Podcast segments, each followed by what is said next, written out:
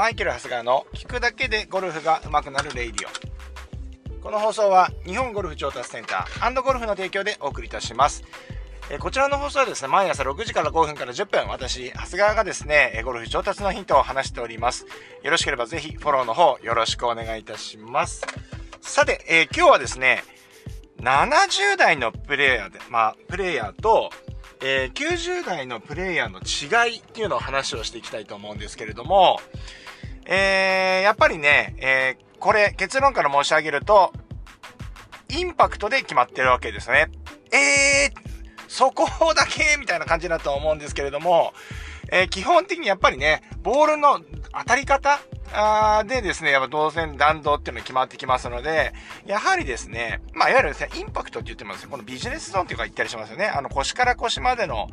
振りの動きですよね。うん。プロゴルファーとか、上手い人っていうのは、ここの動きがすごくいいって言われてますよね。うん。ってことは、まあ、もっとこあの集約して言うと、もうインパクトが全てだ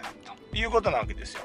で、この間、アリちゃんともね、話をしてて、アリちゃんとかね、この間、初競技というかですね、対外試合みたいなことを言ってきたんですけど、言ってきたらしいんですけれども、その時にやっぱり上手いアマチュアの方と回って、やっぱりインパクトが違うよねっていう話に、をしてたんですけれども、確かに、あの、トップうん、アマチュアの上手い方って、まあ、例えばちょっと見た目のスイングがあまり、こう、なんていうんですかな、一般的にその、なんていうか、プロゴルファーみたいに、こう、かっこよくはないんだけれども、ボールもですね、そんな高い球を打ってとかじゃないんですが、もうインパクトの時のですね、あのー、もう絶対にこう、なんていうんですか、体が伸び上がらないとか、煽らないような動きをしてたりとか、まあ結構共通するところがあるわけですよね。うん、しっかりやっぱり当たりやすい、えっ、ー、と、インパクトっていうか、ミスヒットしないようなインパクトをしてるわけなんですよ。はい。で、えー、じゃあ実際これね、えっ、ー、と、ど、どういう違いなのっていう話をすると、えっ、ー、と、やっぱり先ほど言ったように、インパクトの時の、え右肘の向きですね。うん。右肘の向きが違います。はい。これ、まず、えっ、と、まあ、70代、まあ、いわゆるシングルプレイヤーの場合の右肘の向きっていうのが、え、絶対的に自分の方、お腹の方向を向いてます。はい。えー、まあ、へそと言ってもいいかもしれないですけどね。うん。で、一方ですね、えっ、ー、と、まあ、90代以上、90以上打ってしまう方っていうのは、まだ右肘がですね、インパクトの時に、えー、ターゲット方向の逆ですね。要は、プレイヤーから見ると、右方向肘を、肘を向けてしまっているということですよね。はい。まあ、この肘の向きで決まりますね。はい。もう今ね、こうやってあのー、幕張のね、上達センターの、えー、ハイスピードカメラとかで見ると、要はその、細かくね、すごい高解像度で見えるので、まあ、例えばグリップの形とか肘の向きってよく見えるんですけれども、このインパクトの時のですね、右肘の向きっていうのが、やっぱり顕著に出るわけなんですよね。ですからこれまあ今スコアで区切ってるんで、まああの、例えば90代で回られてる方も素晴らしいスイングしてる方もいるし、え、いるんですけれども、まあコンスタントに70代で回っている方で、この右肘の位置がですね、もう右側を向いてしまっているプレイヤーっていうのはほとんどいませんね。はい。ほとんどいません。ですから、えっと、このところの動きを習得していかないと、なかなか、やっぱりこう、ショットっていうのは安定してこないと。まあ、わかりやすく言うとですね、インパクトの時、右肘、右腕をですね、お腹の前にね、持ってきてもらいたいんですけれども、右肘を、まあ、親指を外側に、えー、右手の親指ですよ。右手の親指を外側にですね、えー、ひねるような形にすると、肘が内側に入ってくると思うんですけれども、まあ、そうすると、これ、肘がですね、自分の方を向くっていう形になるんですが、これ、肘を曲げると自分の、えー、顔の方に右手が、手のひらがですね、寄ってきますよね。一方ですね、この肘が右を向いてしまってるパターンの方っていうのは、肘が右を向いた状態で肘が曲がるとですね、要は顔の方に手が来ないですよね。ちょっと胸とか自分の体の方に、えーと、右手の親指が刺さるような形で来ると思うんですけれども、肘を曲げるとですね、えー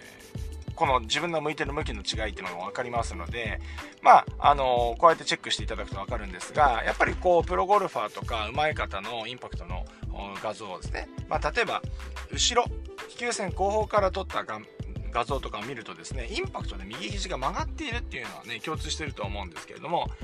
例えば肘の向きが悪かったらですねこの肘が曲がってたらですね外側を向いてる状態。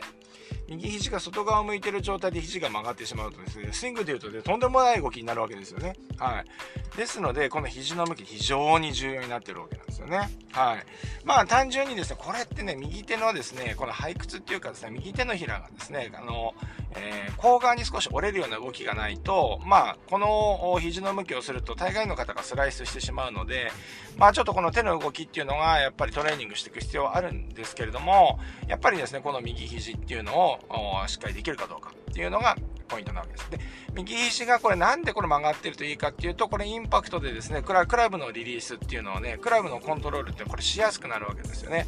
これあの右肘が外を向いてしまうとかなりアーリーリリースで手元が、えクラブヘッドがですね結構早い段階でリリースが行われてしまう一方ですねこの右肘っていうのが自分の体の方を向いてると、えー、いわゆるハンドファーストになりやすくなってくるっていうわけなんですねはいですからですね、まあ皆さんがですね、今、まあどういうレベルにあるか、ちょっと私の方でわからないんですけれども、あ、インパクトの時そういう感覚がなかったという方はですね、そういうイメージでですね、あのー、まあ今日とか練習していただくと、あのいいかなと思います。ダウンスイングで右肘が自分の方を向いた状態で、えー、降りてくるというイメージで、え、スイングしてみてください。そうするとですね、えー、仮に、えこれがね、全部できたとすると、え結構ね、スイング的にいい方向に向かってくるんではないかなというふうに思います。はい。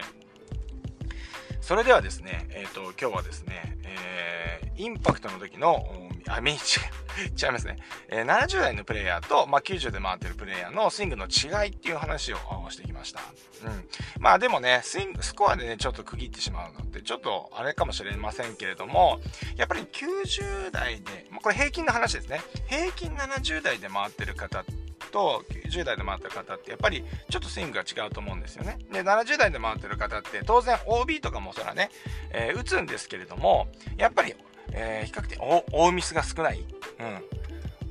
あのー、自分の中で、あ、これはミスショットって感じてるかもしれないけど、他の方から見てたら、いわゆる大きいミス、大ダフリとか、えー、大トップとか、あの、大スライスとか大フックがね、少ない。で、一方で90代の方ってすごくいいプレーはできるんだけど、あの、うまくね、ボールに合わせることができるようになってきてるんで、いいショットが打てるようになってきてるんだけれども、ミスした時に、大きいミスになっちゃう。だから、すごくね、いい調子でパーパーとかできてもね、いきなりここで10とかね、えっ、ー、とね、ダボーとかトリーとかっていう、あの、ビッグイニングが2、3ホール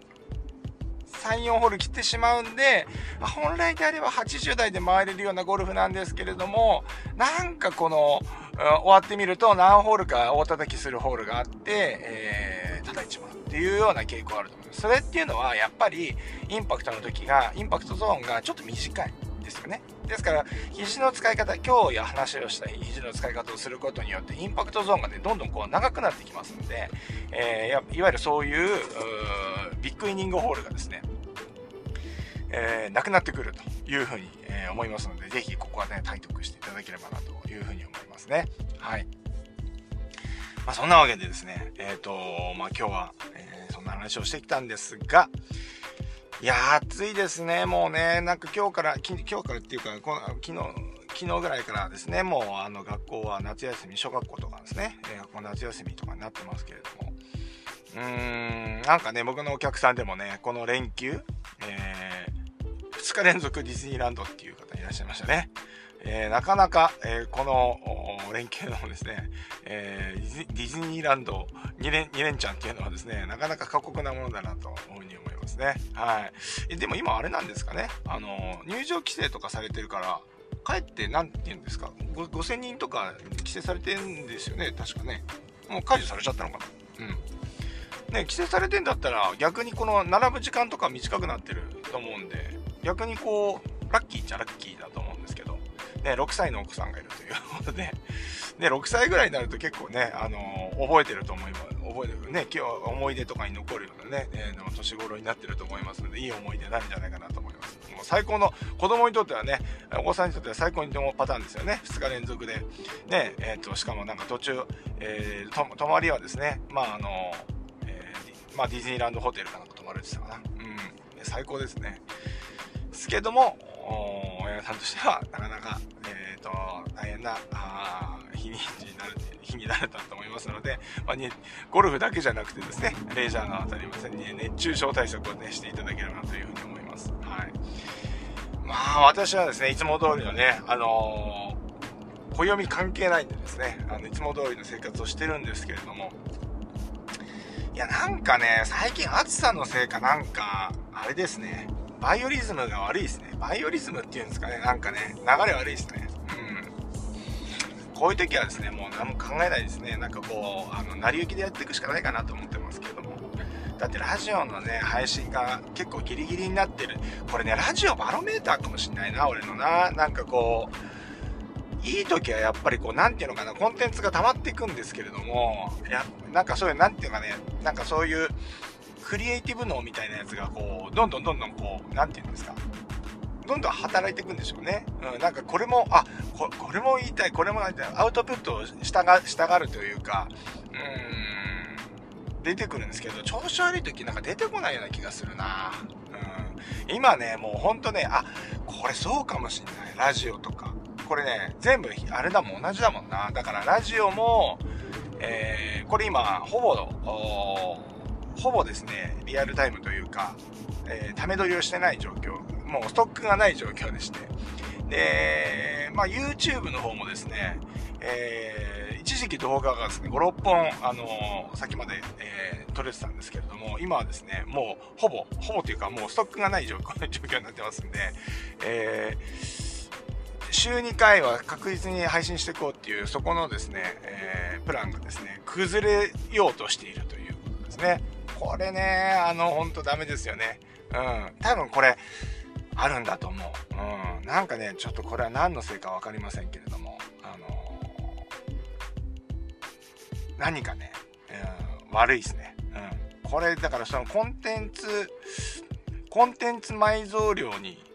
埋蔵量っていうのかわかんないけど、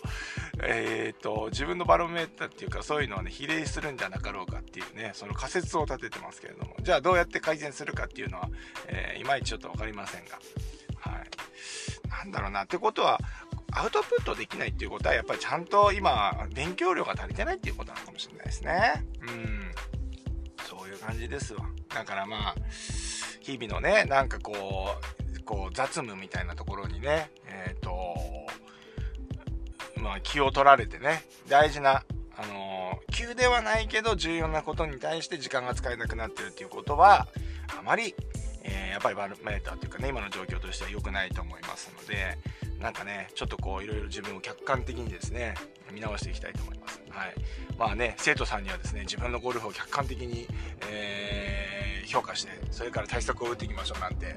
偉そうなこと言ってますので、えー、自分と、自分としてもですね、これね、ちゃんと自分できるようにね、しないといけませんので、やっていきたいなと思いますけれども。ねなかなかできないですよね、客観的に。まあだからなんかね、あの、最近、あのー、誰の YouTube だった ?YouTube だったか、あ、YouTube だ。あのー、サラタメさんの YouTube、あの、見てたら、あの、あれですね。なんかね、やっぱ結局、何かを捨てないとダメだということですよね。結局、自分、いろんな人のその、キャパシティって決まってて、僕なんか結構、できますっていうタイプなんでね、もう何でもやります。はい。あの、引き受けますみたいな感じで受けちゃうけど、結局、その人のキャパシティって時間もそうだし、心のキャパシティもあるし、ねあのー、やっぱあるじゃないですか。だから、やっぱ何かをこう、改善して、え、ー、と、要は、重要じゃないこと、必要じゃないことっていうことを、やっぱり、えー、自分の中で、とかね、自分の中でこれは、えっ、と、やりたくないの、違うなっていうものに関しては、やりたくないなっていうことでちょっとまずいですね。えっ、と、違うなっていうものに関しては、やっぱりどんどんこう、捨てていく？うん、やめ、やめ、やめる努力っていうのもね、していかないといけないと思いますよね。例えばそれは、え、ー、と、悪い習慣もそうですよね。うん。もうね、明日もラウンド、ラウンドレッスンというかね、明日も朝早くからもう、ラウンドレッスンとかレッスンとか入ってるのに、なんか、なんかネット、なんかネットフリックス見ちゃうなとかね。あ、なんか、もうね、このネットフリックスのこの動画、えー、見たら、えー、もう今日はもう寝ようなんて思ってるうちに、次の動画はこれですみたいな、フィって言ってですね、こうなんかこうゲージみたいなのを僕が見た瞬間に、ああ、もう次のやつ気になるから見ちゃおうじゃねえっていう話ですよね。見ちゃおうじゃねえ、もうこれは。もうそこでやめないと。というかもうその前に寝ないとね、もうね、もうほんと今はもう睡眠がもう全てですから。うん、やっぱ睡眠がね、全てのね、えー、健康の源になるみたいですから、やっぱりですね、もう世のね、もう次の日とかね、えっ、ー、と、ことを考えたらですね、もう逆算でね、あの、まあ、本来ね毎、毎日同じ時間に寝て同じ時間に起きるっていうのが一番いいっていうことなんですけれども、なんかね、やっぱもう本当その日のですね、えー、気持ちでですね、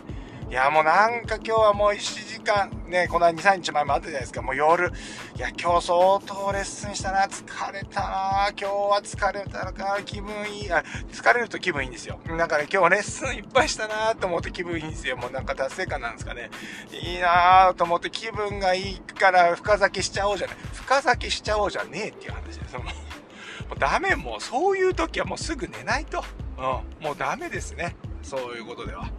ということでですね、えー、皆さんはね、まあまあ私だけじゃないと思います、これ。本当に。あの、ネットフリックスがですね、あれだけ、もう世界でですね、もうあれだけ認められて、認められているというか、あれだけ使われている、うん、っていうのは、まあ当然内容の動画のコンテンツもいいんですけれども、ああやってね、次の動画とかね、おすすめの、あなたにおすすめの動画はこれですみたいなね、あなたにするマッチする、あなたのマッチ度97%とか89%とか出てくれたら、え、これ僕に関連してんのとかっていうの見ちゃいますよね。だから、ね、やっぱりね、コンテンツの質っていうのはね、当然ここはもう選定、そそうだと思うんですけれども、大概がそうやって、えー、そのシステマ、その仕組みがですね、やっぱりね、素晴らしいということなんでしょうね。どもうま、まさにね、そのネットフリックスのその中中にはまってですね、しまっているということでですね、まあ、あの気をつけていきたいなというふうに思いますので、皆さんもですね、えー、睡眠不足はですね、ゴルファーの敵ですので、皆さんそこ気をつけていただければなというふうに思います。はい。もう雑談今日長かったな。うん。まあ、そんなわけで、えー、今日もですね、週末、これから朝活レッスンに行ってまいりますので、皆様気をつけていってらっしゃい。